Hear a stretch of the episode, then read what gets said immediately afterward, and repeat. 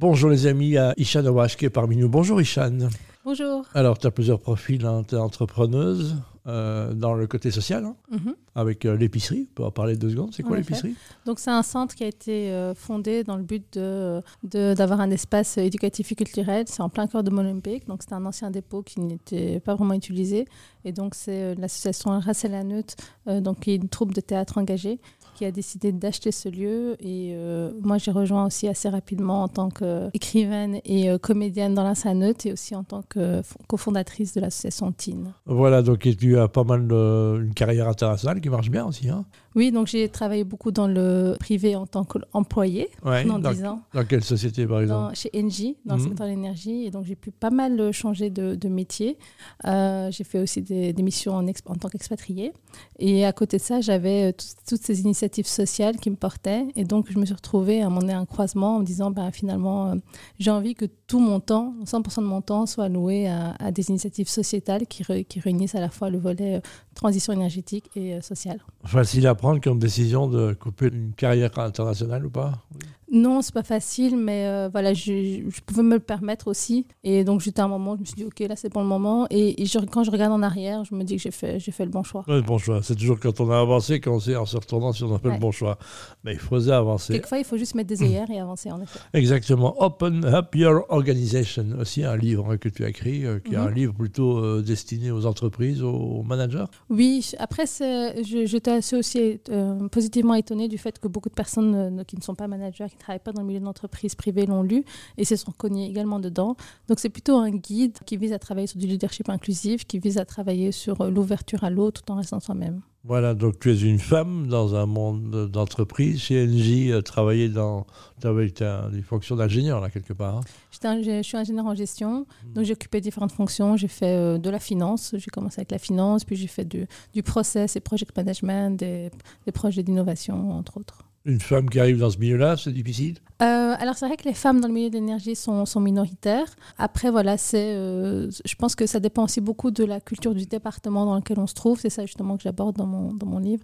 C'est en fait on a ce facteur d'identification qui fait que ben on peut avoir des environnements très différents dans une même société, dans une même entreprise, dans des départements différents. Euh, donc c'est vrai qu'il faut un peu plus batailler à partir du moment où on est une minorité euh, visible, c'est-à-dire que ce soit en termes d'origine, que ce soit en termes de euh, même de métier, euh, de- d'études, euh, également en tant que femme, en effet. Donc, femme issue de la diversité. hein. Tu portes fièrement un- un- ce qu'on appelle un, tu es couverte. hein. Comment Mhm. on appelle ça? J'ai peur de faire une bêtise. Tu veux parler de ma veste Non, de, de ton voile, de ton voile. Donc tu, tu, tu- tu portes un voile de manière, euh, il y a zéro problème pour nous. hein. Oui. Mais est-ce que c'est un problème aussi ça dans les entreprises? Ça- Euh, Il y a une évolution là-dedans plutôt? Il y a une évolution, donc ça a été perçu comme un problème tant qu'il n'y en avait pas, en Mhm. fait. Donc c'est là où on voit tout le pouvoir de l'idéologie et euh, tout le pouvoir aussi du pragmatisme. C'est-à-dire qu'on a peur de quelque chose qu'on ne connaît pas et finalement c'est assez humain, c'est normal. Et après on voit qu'en effet, ben, les premières qui arrivent vont un peu plus batailler, puis on va se rendre compte que finalement il n'y a aucun problème en fait. C'est un, non-sujet. Voilà, un non-sujet dont on a parlé en politique, alors que à Gand, ça se passe depuis tout le temps. On dit toujours que le premier livre, il est très autobiographique. hein. Je, je l'ai lu, mais comme je le dis toujours, je ne lis pas les 30 dernières pages. Comme ça, je, garde un peu de mystère et je ne, je trafique pas l'interview, je reste très prêt. Euh, c'est un livre clairement autobiographique. Euh, Il y a des choses qui sont vraies, il y a des choses qui sont de la fiction, il y a des choses aussi qui sont vraies mais qui ne sont pas arrivées à moi. Donc euh, j'ai aussi été beaucoup inspirée par ce qui s'est passé, par tous les témoignages que j'ai pu récolter au fil des années. Beaucoup de femmes en entreprise et dans la société de manière générale qui m'ont témoigné de leur histoire. Et donc c'est vrai qu'en écrivant, euh, il y avait des sujets que je ne comptais pas forcément aborder, qui sont venus euh, au fil de l'eau. Donc la plupart, je dirais, euh, 95% des choses sont du vécu, mais pas forcément moi. Voilà, c'est pas du roman. hein. Donc, euh, c'est du roman. Je veux dire, on peut faire ce qu'il veut. Ça s'appelle C'est pas personnel. Il y a un peu de tout. hein. Il y a la ségrégation, il y a le, le côté, euh, le côté femme-homme, il y a un côté aussi, même culture. On entend dans les prénoms, on comprend les prénoms qu'il y a un problème communautaire, hein, francophone, néerlandophone aussi, je me trompe? Euh, Un non, petit peu, non, il n'y a pas? Non, Voilà, C'est moi ça. qui l'ai perçu. Pardon. Et puis ce côté aussi, les réseaux sociaux. Enfin bref, il y a beaucoup de choses là-dedans. hein. Donc on a pris. Comment tu as travaillé là-dedans? Ton histoire et puis tu, tu, ou bien tu voulais savoir la fin. Comment on écrit euh, pour la première fois, par exemple? Je ne savais absolument pas quelle serait la fin jusqu'à ce que j'arrive à la fin. C'est vrai? Oui, non, non. C'était vraiment, et ça c'est l'avantage du roman par rapport au management book que j'avais écrit un peu avant. C'est en fait, le, euh, c'est vraiment laisser la créativité, se, enfin, laisser la plume euh, parler pour nous. Donc j'avais en effet une trame, mais c'est vrai que c'est, enfin, voilà, il y a vraiment des, des, sujets où à un moment donné je me disais, ben, là j'ai envie d'aller plus en profondeur dans telle émotion, quelquefois un peu une autre émotion. Euh, j'ai aussi appris ben, des techniques d'écriture, comment décrire. Ça, c'est avec un éditeur qui t'aide là-dedans? Avec une relectrice ou un lecteur qui travaille avec toi? Comment ça marche? Alors, je l'ai écrit d'abord seul. Euh, j'ai suivi une formation euh, qui s'appelle Désir d'écrire, une formation à distance où j'avais un coach mhm. qui m'aidait pas mal. et puis quand je l'ai fini, je me suis dit ben, je vais le faire relire par des gens du métier en leur demandant en toute confidentialité. Je ne savais pas du tout si j'allais le publier ou pas en fait, cet écrit. Voilà, j'ai vu que c'est mon ami Alexandre Pey qui, qui est en partie lui, non, je me trompe Oui, oui, il a qui j'ai travaillé chez euh, Je l'embrasse, il nous entend. Voilà, Myriam Leroy, donc, euh, tu vois. Euh, et dit voilà. Donc, c'était euh, des, des, références, quoi, tu vois. Oui, c'est ça. Myriam m'a par exemple fait un super retour euh, qui m'a permis de réécrire une partie du livre aussi, euh, sur les techniques aussi. Donc, euh, moi, je ne suis pas une autrice, je dirais, depuis, je suis autrice depuis deux ans, c'est tout. Bah non, mais magnifique. Hein. Pour un premier programme écrit, c'est magnifique. Je, me demandais ce que j'en pensais, je te le dis. On, vit, c'est un style d'écriture très rapide comme ça, très, très, que j'aime beaucoup. Et, et, on voit ce qu'on lit, quoi. Voilà. Ouais. Et c'est vrai que j'ai pris un peu de temps avant de trouver mon style d'écriture. Et euh, ce que j'ai eu comme feedback, c'est que j'avais un style particulier parce que c'est un style justement, comme tu dis, tout à fait rapide. Après, moi, je suis comme ça, je parle vite. Et donc, euh, voilà, j'aime bien les phrases courtes, les phrases impactantes. Euh, oui, s'il n'y a pas de phrase, pas de verbe dans une phrase, il manque encore près dans son fiche. Hein, donc c'est un peu ça. Pas de souci, tant qu'on comprend ce qu'on veut dire. Voilà, c'est ça. Donc, et on comprend très bien. moi, je me suis, je me suis dedans. j'ai beaucoup aimé. Et on va reparler de ce film qui est édité chez Academia. Hein, donc, le titre, c'est pas personnel. Sorti le 25 janvier dans toutes les bonnes librairies. Hein, donc, oui. Et bah, tu vas nous parler, dans quel état on est. Euh, les gens l'ont lu, les premiers rapports. Euh, que, comment on est comme autrice euh, quand on écrit son premier roman Un livre, c'est un peu un enfant. Hein, tu es mère de famille, je pense. Hein, donc, et alors, mais un enfant, là, toute la vie. Tandis qu'un livre, à un moment, on, on, le lâche. Comment, comment, c'est à quel moment qu'on se dit, ça y est, je, c'est bon, je, ou j'en ai marre, ou je ne peux pas faire mieux, ou je ne sais pas faire mieux bah c'est une bonne comparaison. Après, les enfants, il faut aussi, à un moment donné, quand ils, quand ils grandissent, euh, les lâcher, se dire que ça nous, nos, enfants ne nous appartiennent pas. C'est pas facile, heureusement. Mais c'est pas facile, en effet, euh, de le lâcher, de se dire, bah voilà, finalement, est-ce que mon livre sera euh, compris Est-ce qu'il sera aimé, détesté ou pire pour moi, ce serait de, que ça, ça, ça reflète l'indifférence. L'indifférence, ce serait le pire, en effet. Que ça n'a pas d'impact, parce que voilà, je, je suis quelqu'un qui aime bien avoir de l'impact dans tout ce qu'elle fait. Euh, et donc, voilà, c'est vrai que si ça devait t'arriver, admettons, je pense pas, hein, mais, mais comment tu réagirais? Tu serais fâché sur toi-même? Tu serais que, euh... que, je sais pas comment on réagit. Donc comment il y a personne qui écrit ou qui fait un disque ou un film sans dire je, je ne suis pas entendu, vu ou lu. Hein, donc c'est clair. Donc, euh, c'est ça. Ouais, prête à ça ou pas du tout Mais je pense pas que ça arrivera. Donc... Euh.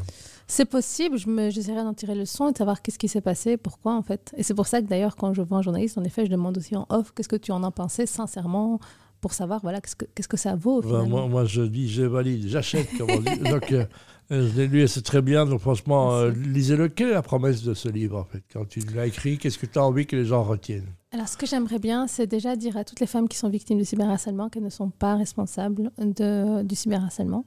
Euh, dire aux personnes que, que, que, malheureusement, quand on nous agresse, que ce soit sur les réseaux ou, euh, ou dans la vie de tous les jours, euh, on n'en est pas responsable. Il faut arrêter de remettre en question qu'est-ce que tu as dit, qu'est-ce que tu as fait, etc. Donc, ça, c'est une chose. Ensuite, j'aimerais bien que ça puisse parler et qu'on puisse enfin faire des avancées au niveau judiciaire mhm. pour qu'enfin on puisse mieux protéger les personnes parce qu'on ne peut pas non plus tout dire. On ne peut pas attaquer les personnes et, en toute impunité comme c'est fait aujourd'hui. Ça a un impact vraiment. Je voudrais aussi vraiment sensibiliser les gens sur euh, l'impact des mots sur le corps. Voilà, l'impact des mots, et puis qu'à un moment, c'est une question d'éducation, de comprendre que on ne doit pas faire. On, euh, on l'entend de plus en plus souvent, de plus en plus jeune, chez les jeunes dans les écoles même primaires. Hein, y a, on entend même, c'est dramatique, des cas de suicide d'enfants qui n'en peuvent plus. Et, euh, et, pour la famille, c'est compliqué aussi. Hein. c'est ça. Et c'est rappeler aussi l'humanité. En fait, on peut ne pas être d'accord, on peut ne pas s'aimer, mais c'est pas pour autant qu'on qu'il faut enlever toute humanité en l'autre. Ceux qui l'ont lu, euh, j'imagine qu'il y en a qui l'ont lu autour de toi. Ce qui est le plus beau, ce qui t'a fait le plus plaisir? À dire waouh euh, Euh, ben, ce qui m'a vraiment fait plaisir, alors il y, avait, il y a l'aspect technique d'écriture et puis l'aspect contenu. Ouais. Euh, ben, c'est déjà quand on m'a dit si, si, si, c'est un ouvrage professionnel qui mérite de sortir. Au moment où je doutais, je me disais est-ce que je le sors, est-ce que je le sors pas? Euh, il y avait aussi, voilà, le, j'ai, compris des choses que tu as dû vivre que je n'avais pas compris avant. et ça, j'avais le même aussi, j'ai eu ce genre de feedback aussi avec le théâtre quand j'ai coécrit, joué des pièces de théâtre où on me disait bah, tiens, j'avais pas réalisé ça. Et ça, ce qui est magnifique avec l'art, c'est qu'on peut faire vraiment faire passer des messages et faire comprendre euh, des choses à quelquefois un peu douloureuses qu'avec juste des mots, on ne pourra pas le faire. Voilà, je, suis d'accord avec une définition de l'art qui dit l'art, c'est un truc qu'on fait sans que personne nous ait demandé de le faire. Ouais. C'est vrai?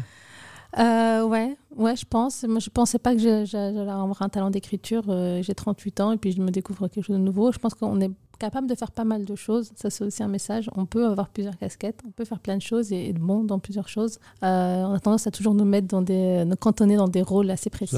C'est de l'écriture dans, la joie, dans la souffrance, dans le, dans le souvenir. Comment ça se passe? Alors moi, pour moi, pour être honnête, c'était vraiment une thérapie euh, d'écrire ce livre. Donc c'est pour ça au début, quand je l'ai écrit, je ne savais pas si j'allais le publier ou pas. Je savais pas s'il valait quoi que ce soit, mais pour moi, c'était vraiment une thérapie. Et en effet, quand j'ai, quand j'ai, c'était de la joie, j'avais, c'était un besoin. Euh, et j'ai vraiment laissé, j'ai vraiment ouvert mon cœur et sorti tout ce que j'avais à sortir. Et donc, c'est vrai qu'il y a des scènes qui sont du vrai vécu, je me suis replongée dans les émotions que j'avais, euh, que ce soit dans la joie ou dans l'angoisse ou, dans la peur ou dans la colère. Très bien. Déjà, l'écriture d'un suivant, ça t'a amusé? Bien t'attendre de voir comment ça marche. Je pense à un suivant, euh, mais je me dis que je vais attendre un peu. Ouais, ça C'est pas personnel, c'est euh, Academia, on retrouve ça partout. Hein, donc, euh, Academia qui est aussi une super maison d'édition qui, m'a, qui a cru en moi très vite et qui, a, qui m'a bien accompagné aussi pour les dernières retouches. extrêmement important. À partir du 25 janvier, ben, bonne, bonne vie, hein, c'est pas sorcier, hein, c'est pas sorcier, c'est pas personnel. c'est autre chose, ça. c'est, pas, personnel. Ce n'est pas, c'est pas, pourquoi C'est pas personnel parce que c'est une phrase qui revient souvent, qu'on dit souvent. alors il y a un double sens à ce titre, c'est en effet le, bah, c'est pas personnel, je t'attaque mais c'est pas personnel. Et puis, il y a aussi le fait que c'est à la fois pour moi personnel et pas personnel. Ben voilà, tout est dit. J'avais, euh, j'avais cherché à comprendre, mais j'avais fait la même déduction que toi. c'est un grand plaisir de te recevoir chaque fois. Vraiment, je souhaite, un, je souhaite vraiment que, que, ce livre marche parce que, un, tu le mérites, et la situation, ce que tu traites, la manière dont tu le traites, le mérite aussi, et c'est plus léger comme ça. Merci beaucoup. À bientôt.